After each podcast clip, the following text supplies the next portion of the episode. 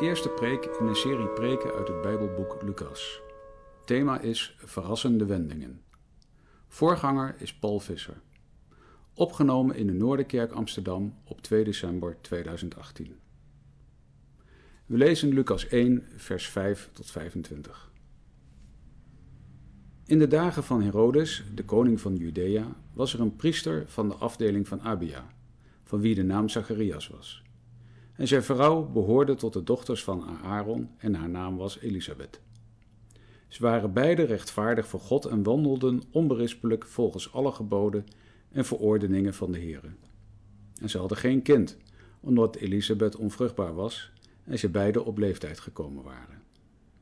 Terwijl hij het priesterambt bediende voor God, toen het de beurt van zijn afdeling was, gebeurde het dat hij, volgens de gewoonte van de priesterdienst, door loting werd aangewezen om de tempel van de Heere binnen te gaan en het reukoffer te brengen.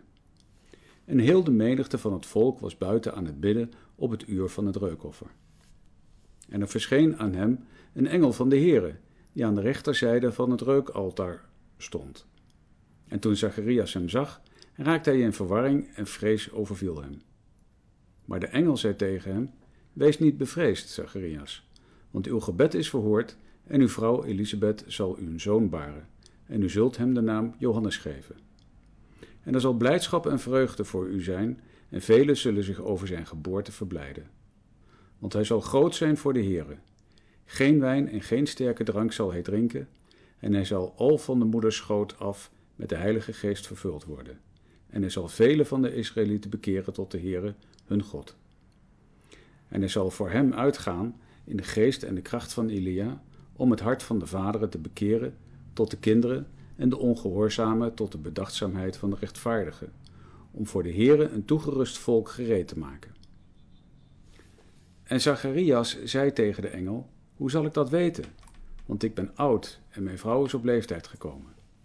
En de engel antwoordde en zei tegen hem, ik ben Gabriel, die voor God sta, en ik ben uitgezonden om tot u te spreken en u deze dingen te verkondigen.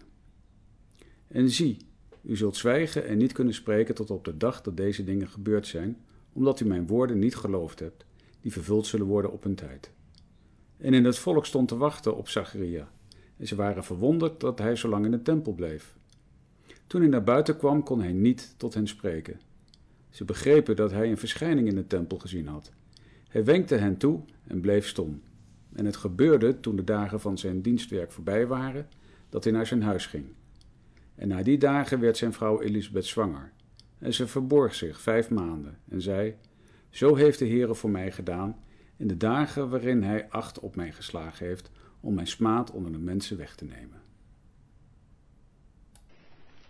Gemeente van Christus, broeders en zusters, een en andermaal had God het beloofd.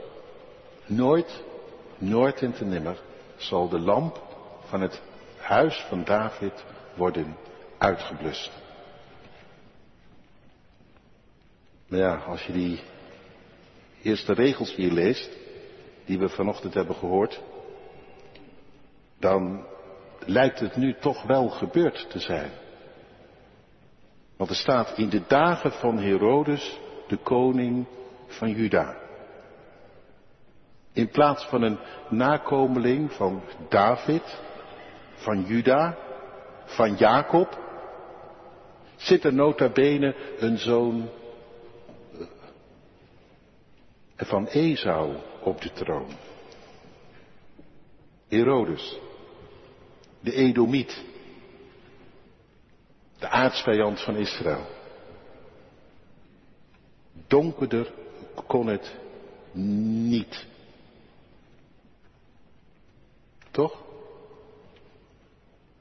En ja, het, het verwarde natuurlijk ook. God die had gezegd, die lamp die gaat nooit uit. Maar moet je zien. Gedoofd, geblust is die, toch? Herodes is het bewijs dat die op de troon zit. Van wat was u toegezegd, was niets overgeschoten. Het licht van Davids huis leek compleet uitgeblust. Wat is dat toch met God?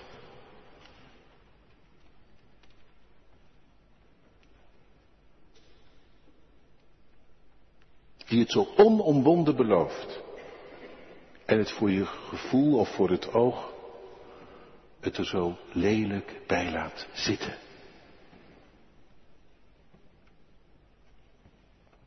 Nou ja, wacht even, lees nog even door en lees even mee. Het staat in diezelfde eerste regel. In de dagen van Herodes, de koning van Juda, was er een priester van de afdeling van Abia, van wie de naam eh, Zacharias was. Hé, hey, toch, toch. Een vlammetje. Ja, de afdeling van Abia. Dat herinnerde aan dat huis van David. Ooit. Want David was degene die 24 afdelingen van priesters ingesteld had. En één daarvan was de afdeling van Abia. Yahweh is Abba. Die afdeling. Mooie naam. Yahweh is Abba.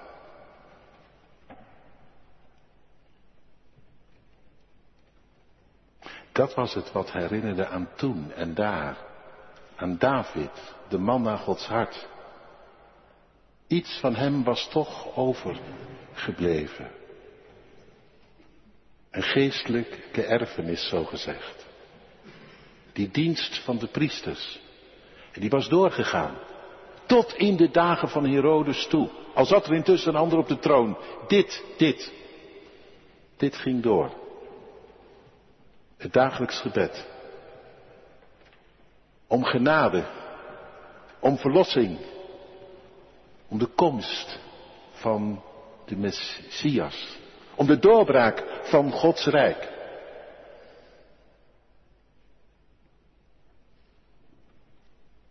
Noem het een waakvlam. Zoiets. Ja, dat was het ook. Een waakvlam. Dat is mooi gezegd misschien. Als je een, uh, zo'n uh, uh, gasthaard hebt. En dan kan het op het eerste gezicht zo zijn dat je zegt, nee, hij brandt niet, hij is uit. En dan kijk je nog eens een keer en zie je een heel klein vlammetje, de waakvlam. De kachel is uit, maar de waakvlam is aan. En dat maakt alle verschil. Toch? Als de waakvlam ook uit is, ja, dan kun je aan de knop draaien zoveel als je wil, maar dan helpt er niks aan. Als de waakvlam aan is, kan het vuur ineens opvlammen, toch? Net als die ene, dat ene vlammetje vanochtend hier. Dat ene vlammetje zou in theorie heel Amsterdam in vuur en vlam kunnen zetten. Als je hier wat aansteekt, en nog wat aansteekt, weet je wel? Heel Amsterdam in lichte door één vlammetje. Zou kunnen in theorie. Nou dat, dat was er. Toen en daar in Israël. Een priester die dienst deed. En die afkomstig was, behoorde bij de afdeling van Abia. Toch nog iets. Al was het op het eerste gezicht helemaal niks.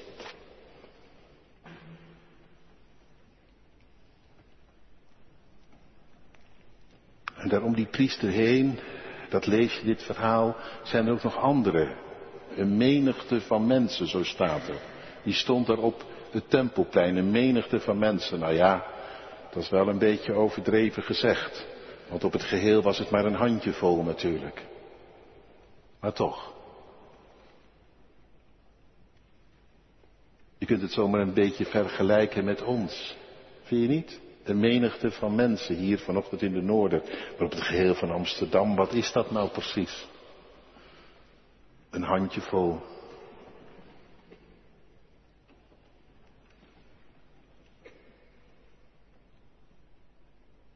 Maar ze hoopte op God tegen de verdrukking in.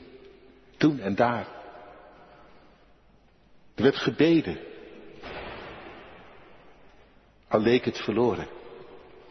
Want wat leek het? Het leek het niet alleen. Zeg maar logisch gezien. En was het ook zo.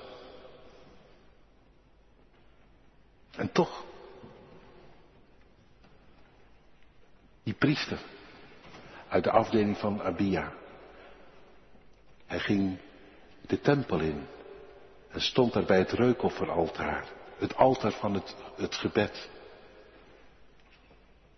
Yahweh is Abba. Hij stond daar heel dicht bij het voorhangsel. Daarachter het heilige der heiligen. De plek van de aanwezigheid van de eeuwige. Heel dichtbij. Daar in Jeruzalem. Bij het hart van God. Dat licht was toch niet uitgedoofd.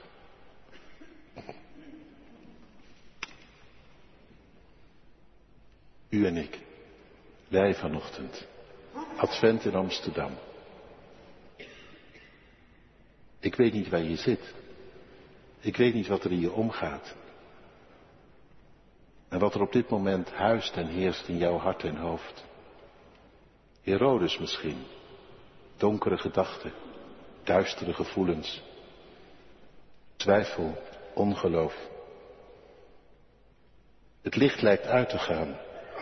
Dat kun je soms hebben, hè?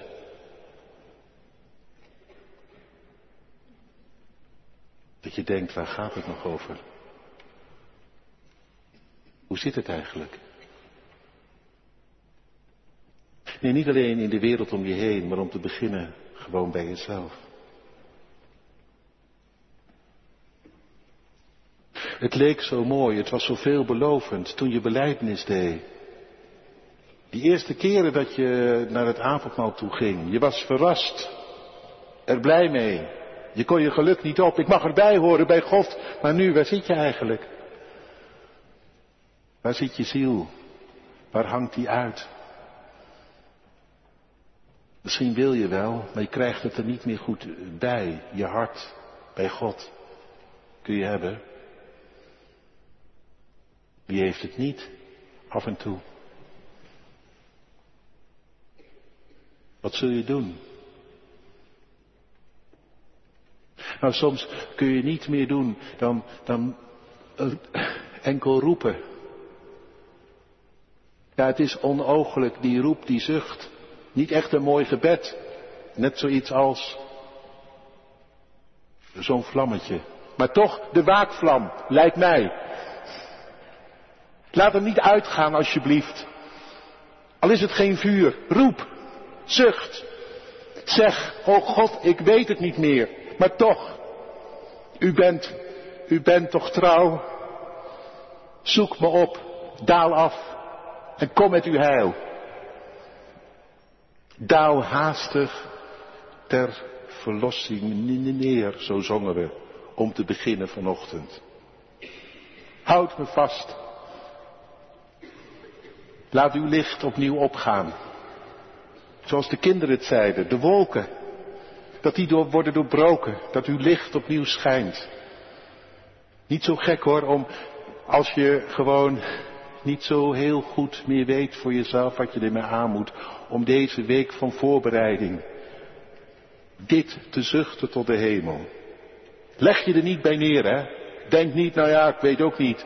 Maar roep, zoals toen en daar, die Zacharia, die menigte.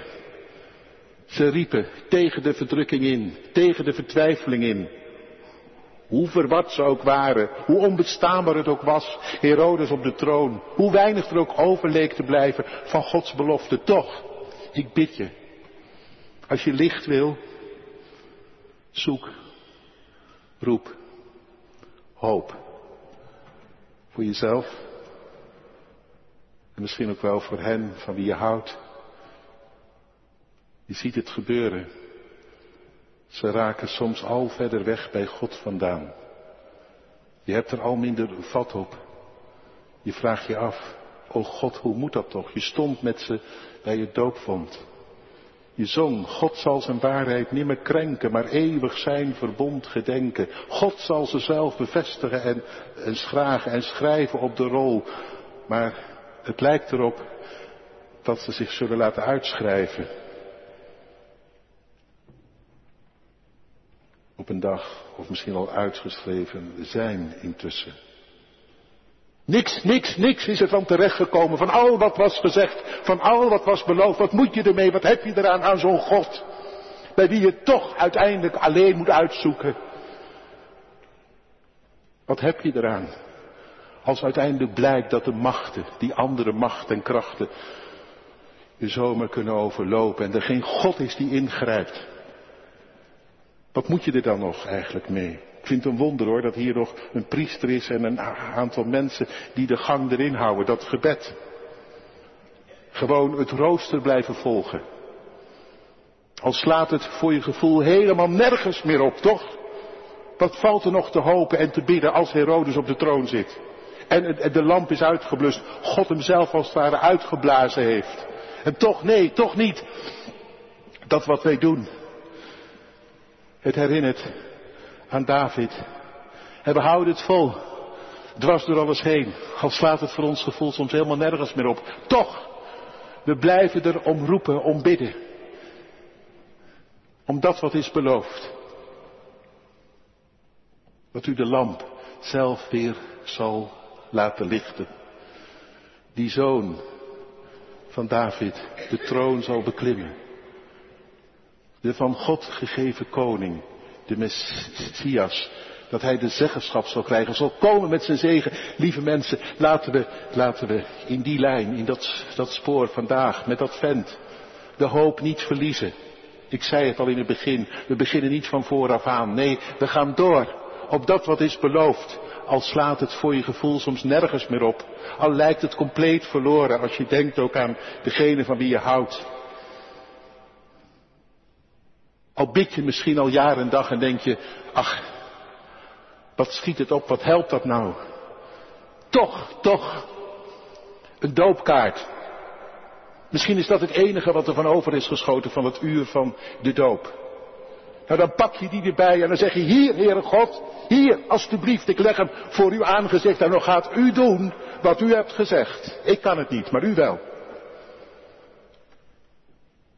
die barmhartigheid bewezen heeft, zo zal die Zacharias het laten zingen.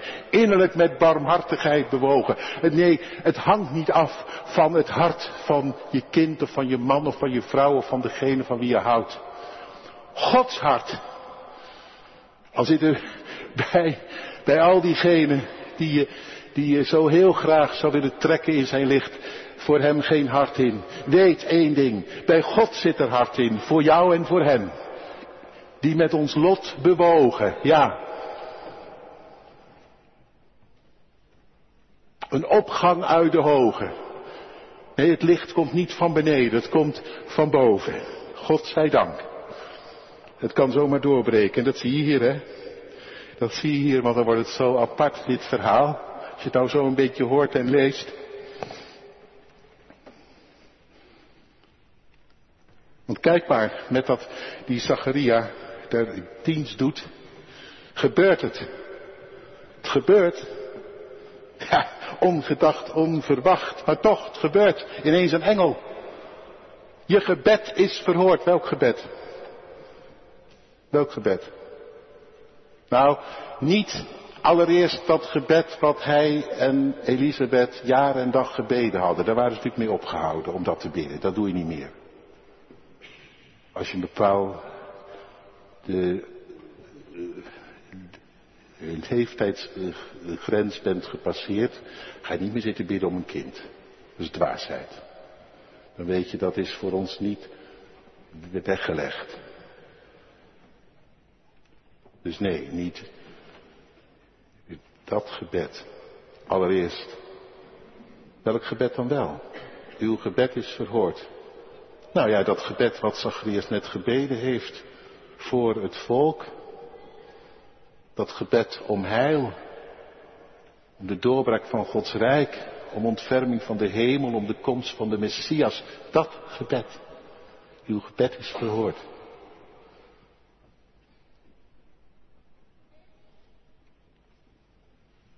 En daarbij, jij krijgt een zoon. Zacharias, ik verhoor het door jou en Elisabeth een zoon te geven. Die het zal zijn, de voorloper. De Elia. Die voor de Messias uit zal gaan. Zijn komst zal aankondigen. Ja, en dan komt het toch ineens bij elkaar. Dat verlangen om de doorbraak van Gods rijk en hun eigen persoonlijke verlangen. Wat ze al lang hadden opgegeven. Maar wat God nu alsnog verhoort. Kun je wel eens hebben dat het bij elkaar komt. Dat is mooi. Veel bijzonder. Extra, extra wonder. Misschien herken je het wel. Dat je verlangen had en hebt om, om dienstbaar te zijn voor God in zijn koninkrijk, hoe dan ook. En dat het ineens zomaar samenvalt met een partner die je ontmoet. Waar je ook naar verlangde. Maar de dingen komen bij elkaar. En God vervult het ene met het ander. Je verlangen naar Hem via die partner die je ontmoet. Waarom niet? Of via een baan die ineens krijgt aangeboden waarin de dingen bij elkaar kunnen komen. Of via een plek waar je komt te wonen die je niet gelijk had uitgezocht, maar toch. God weet de dingen soms heel verrassend bij elkaar te brengen. Moet je maar eens op letten in je leven. Zijn verlangen en jouw verlangen. Dat wordt dan vervuld hier in de aankondiging van dat kind. Je gebed is verhoord. Het zit eraan te komen, het heil. En het gaat via een kind van jullie. Van jullie beiden, om te beginnen. En daarmee een gebed van jaren geleden alsnog verhoord. Ik vind dat mooi, bijzonder. Tegelijk denk je, ja, wacht even zeg, op je oude dag nog een kind. Ja, het meest ongelukkige moment natuurlijk. Heere God, had u niet een beetje eerder voorbij kunnen komen en het dan een paar jaar eerder in vervulling kunnen laten gaan? Die zou je toch hooglijk opgelaten voelen, hè? Als je de, nou ja, wat zal ik zeggen, de 65 al bent gepasseerd. Er staat ze waren bejaard. Nou ja, laten we het eventjes heel laag houden. De 65 bent gepasseerd. En je bent ineens zwanger. Het is niet voor niks zo dat die Elisabeth zich vijf maanden verborgen heeft gehouden. Want denk maar niet dat iedereen zegt, jongen, jongen, wat geweldig. Maar dat er allereerst natuurlijk ontzettend wordt geroddeld in het dorp. Wat is dit nou? Dat is toch van de gekken? Ja, dat is ook wel een beetje. Waarom doet God nou zo, zo, zo ongelukkig? Heeft hij daar nou niet een beetje gevoel voor, voor timing?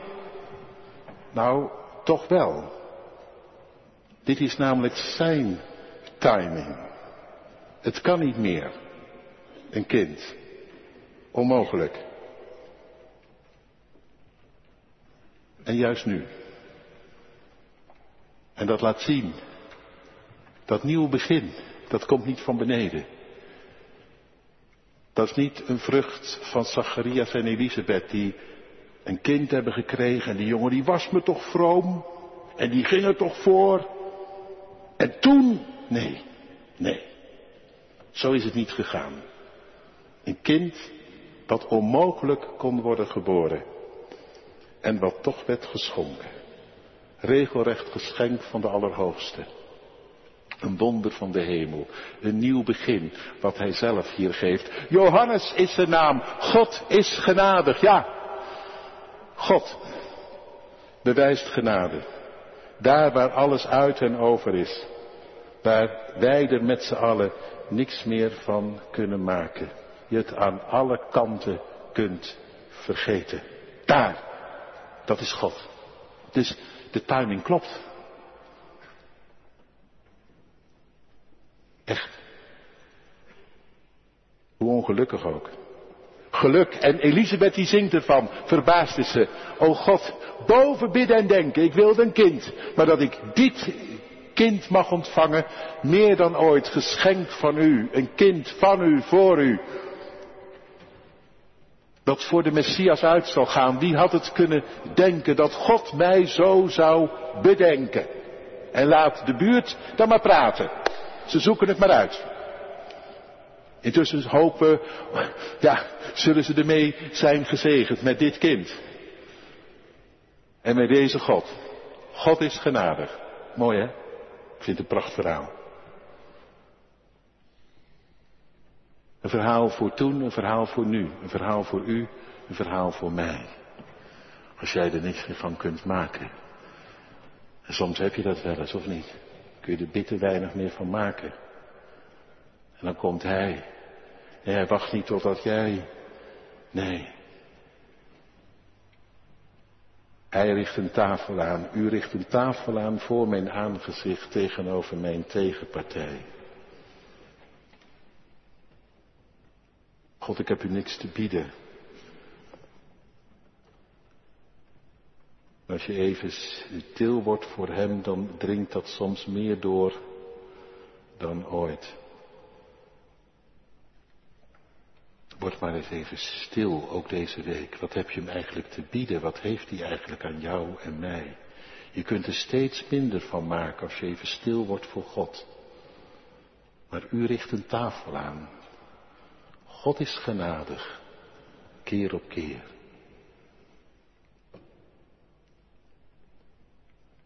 En om te beginnen laat hij je daarvan leven, van brood en wijn. De engel zei het, deze Johannes, hij zal heen gaan in de kracht van de Heere. En hij zal voor de Heere bereiden een toegerust eh, volk. En wat is dat voor een volk? Een toegerust volk. Denk, nou, poeh, dat ziet eruit.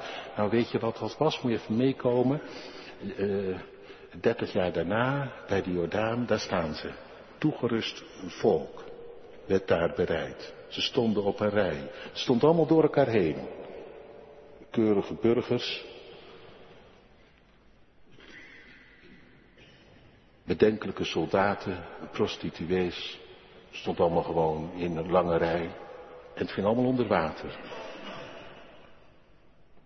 Want het moest, ze moesten allemaal, wie ze ook waren, waar ze ook vandaan kwamen, leven van genade. En van daaruit kwamen ze het water uit. Om gedoopt te worden met de geest. Want zonder de geest konden ze het toen ook al schudden. Net als u en ik hoor. Zonder de geest wordt het een dode, duffe, donkere, duistere boel. Toch? De catechismus zei heel mooi. Twee dingen. Daar komt het op aan dat je eenmaal de bij werd gehaald. Op zijn genade en op zijn geest. Ik kom er niet bovenuit, u wel? Zijn genade, zijn geest. Hier zegt hij, kom, schuif aan, mag je tafel hebben van mijn genade, om door mijn geest te leven. Een toegerust volk. Dat is wat hier volgende week aanschuift om die tafel. En zelf niks op tafel kan leggen en intussen dan leeft van het zijne. Dat is het. Ten slotte, Zacharias. Maar hij kan het niet zomaar geloven. Nou ja, dat is toch niet zo raar, hè? Kun je van alles van vinden, maar ik vind dat niet zo raar, hoor. En hij heeft nog een punt ook, hè? Hij heeft een punt. En hij, hij zegt dat ook. Um, Zacharias zei tegen de engel, hoe zal ik dat weten, want ik ben oud en mijn vrouw is op hoog, hoge leeftijd gekomen. Moet dus horen, prachtige belofte, maar het kan toch gewoonweg niet. Nou ja, dat lijkt me toch gewoon een eerlijke vraag. Een hard feit.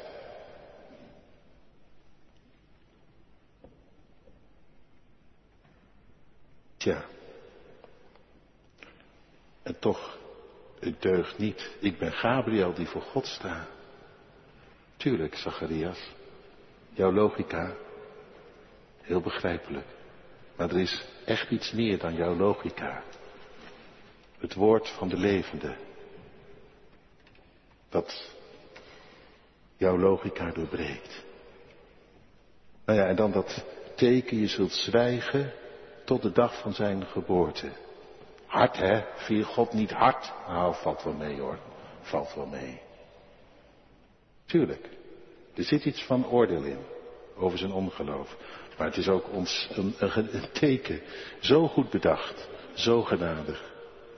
Want met dat hij dan de tempel uitkomt en niet kan spreken, wordt het gelijk voor iedereen heel duidelijk. Hij gebaart ook op de een of andere manier, hoe hij dat precies gedaan heeft, weet ik niet. Maar hij gebaart dat hij een verschijning heeft gezien en iedereen die begreep het. Hier is wat aan de hand.